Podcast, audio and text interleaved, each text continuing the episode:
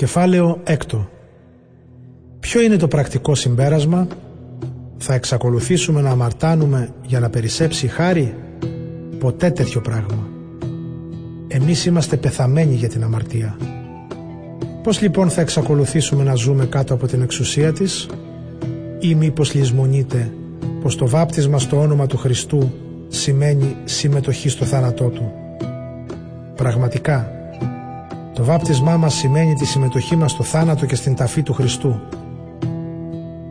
Και όπως ο Πατέρας Θεός με τη δύναμή Του ανέστησε το Χριστό από τους νεκρούς, το ίδιο και εμείς μπορούμε να ζήσουμε μια νέα ζωή. Όπως δηλαδή ενταχθήκαμε οργανικά στο σώμα του Χριστού με μια πράξη που συμβολίζει συμμετοχή στο θάνατό Του, έτσι θα συμμετάσχουμε πραγματικά και στην Ανάστασή Του. Ξέρουμε άλλωστε με βεβαιότητα τούτο παλιός αμαρτωλός εαυτός μας πέθανε στο σταυρό μαζί με τον Χριστό. Έτσι έπαψε να ζει ο αμαρτωλός άνθρωπος και δεν είμαστε πια υπόδουλοι στο ζυγό της αμαρτίας. Γιατί σε έναν που πέθανε η αμαρτία δεν έχει πια καμιά εξουσία. Αν λοιπόν πεθάναμε μαζί με τον Χριστό είμαστε βέβαιοι πως θα ζήσουμε κιόλας μαζί Του. Ξέρουμε άλλωστε καλά πως ο Αναστημένος Χριστός δεν είναι πια υπόδουλος στο θάνατο γιατί ο θάνατος δεν τον εξουσιάζει πια. Πέθανε αυτός για να νεκρώσει μια για πάντα την αμαρτία με το σταυρικό του θάνατο και η τωρινή του ζωή είναι ζωή κοντά στο Θεό. Έτσι να σκέφτεστε κι εσείς για τον εαυτό σας. Έχετε πεθάνει για την αμαρτία και η ζωή σας βρίσκεται πια κοντά στο Θεό χάρη στην ένωσή σας με τον Ιησού Χριστό τον Κύριό μας. Μην αφήνετε λοιπόν την αμαρτία να κυριαρχεί στο φθαρτό σας σώμα και μην υπακούετε σε αυτήν υποκύπτοντας τις επιθυμίες αυτού του σώματος. Και ακόμα μην αφήνετε τίποτα από τον εαυτό σας στη διάθεση της αμαρτίας ώστε αυτή να το χρησιμοποιήσει εναντίον σας σαν όργανο για το κακό.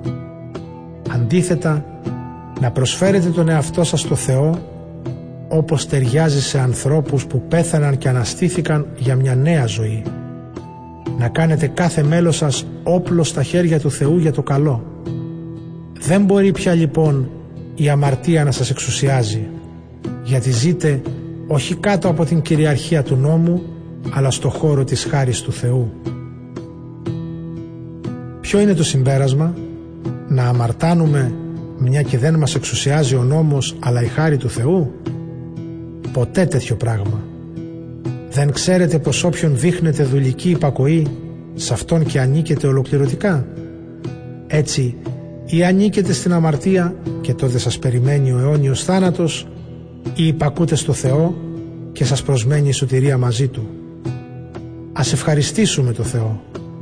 Παλιότερα υπήρξατε βέβαια δούλοι της αμαρτίας Τώρα όμως δεχτήκατε με την καρδιά σας και υποτάξατε όλο το είναι σας στην αλήθεια που διδαχτήκατε. Είστε λοιπόν ελεύθεροι πια από το ζυγό της αμαρτίας και υπηρετείτε το καλό και το δίκαιο.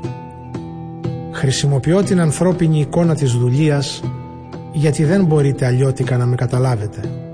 Παλιότερα είχατε υποδουλώσει όλο το είναι σας σε πάθη και πράξεις αντίθετες στο θεϊκό θέλημα με αποτέλεσμα να ζείτε αντίθετα προς τις εντολές του Θεού.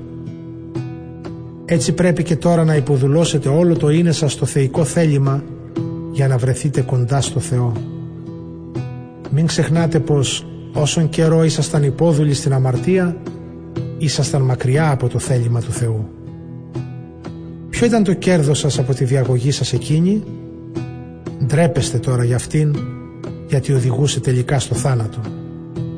Τώρα όμως είστε ελεύθεροι πια από την αμαρτία και ανήκετε στο Θεό. Καρπός της καινούρια ζωής σας είναι η αγιοσύνη και το τέλος της πορείας σας είναι η αιώνια ζωή. Γιατί ο μισθός που δίνει η αμαρτία είναι ο θάνατος, ενώ το δώρο που χαρίζει ο Θεός είναι η αιώνια ζωή την οποία έφερε ο Ιησούς Χριστός ο Κύριος μας.